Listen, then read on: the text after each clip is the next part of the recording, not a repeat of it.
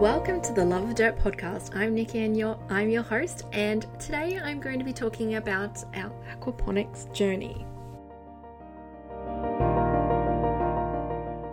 We started um, our aquaponics system, I think it was in 2014, I think, uh, maybe 2013. My husband is a trained um, marine biologist and who is not employed in that area. And I'm a garden nerd. And I was just sort of on Pinterest and just looking through all of these images, and I, I saw this sort of system of aquaponics. Like, wow, these fish are feeding these plants, and it's just this closed loop system that, and you're you know, you don't need dirt, and it just it just works. And I was kind of like, oh, it's you know, too good to be true, kind of thing. But I kept sending these images to my husband, thinking, oh, yeah, maybe one day he'll look at it. And anyway, time went on, and we were just driving out and about one day, and we saw just around the corner from our house there was uh, a shop with new signage saying aqua gardening. Um, and this is not a pitch for this particular shop, but um, we love the guys at Aqua Gardening. Um, and we we just dropped in and uh, we started chatting to the guy Chris and we saw this amazing sort of pond set up with all this food growing from it, and um, Chris was just so passionate about um, this setup, and it just it got it got Nathan thinking, and it got me thinking. I'm like, oh, we've got to try this. So we did. Um, we we bought a lot of um, components from those guys, but we did a lot of DIY sort of just getting the pipes and setting it all up. But basically, how it works is you have um, a grow bed, and I'm just going to use it in the, the terms that I understand. I'm no marine biologist or no aquaculture expert, but I'm a regular gardener, and this is how it works in my mind. But basically, we have um, a tank, and the water is pumped from the tank with which is full of fish, um, into a grow bed, which is full of um, a grow media, and we use expanded clay beads. Whilst um, the nutrients sort of sit within this grow bed, and they there's bacteria that starts to break down those those nutrients into a form that the plants can take up, and then this is then there's a siphon, so the water sort of goes to the top and then it siphons all out. So it allows the plants to have some air around their their roots so they don't get become waterlogged.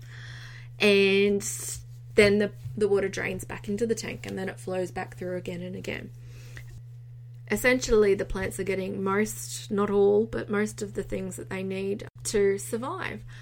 Uh, so we set up a, a, basic chop and flip system, and I will put some links to our first system in the show notes of this podcast so you can just go and have a look visually at how, how it sort of worked. And yeah, we planted it out. We popped some fish in. We got jade perch for our climate. Being subtropical, we could um, get sort of these warmer, tolerant, warm tolerant fish. And I was just amazed at how fast the vegetables grew.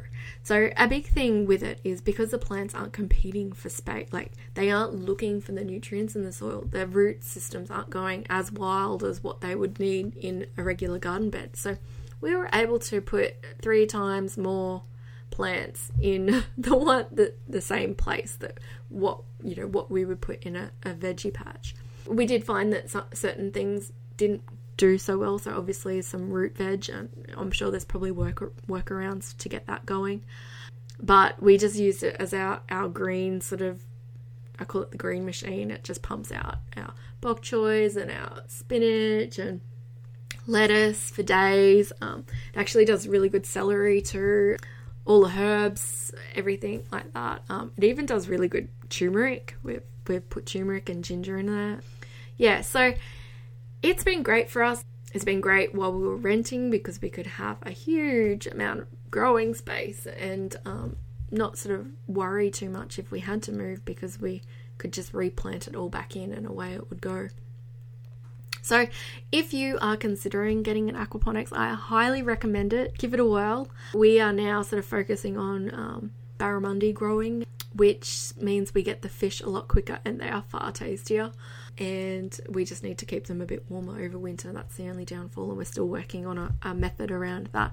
But I just wanted I wanted to share our aquaponics journey with you. Um, we've since upgraded twice. Um, we went from one single grow bed to two grow beds to two systems that had two grow beds, and now we're to the one tank with a sump and four grow beds. Um, so yeah, it's it's been a fun journey. My husband loves playing and tinkering with it. So if you've got someone like that in your family, then definitely start sending them those Pinterest links and get them involved.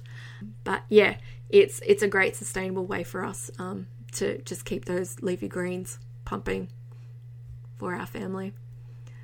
Hope that helps, and I will talk to you soon. Thanks for listening to the Love of Dirt podcast. If you love this episode, please leave a review. To subscribe, check out other episodes, or grab some of my free food growing resources, head on over to loveofdirt.com.au forward slash podcast.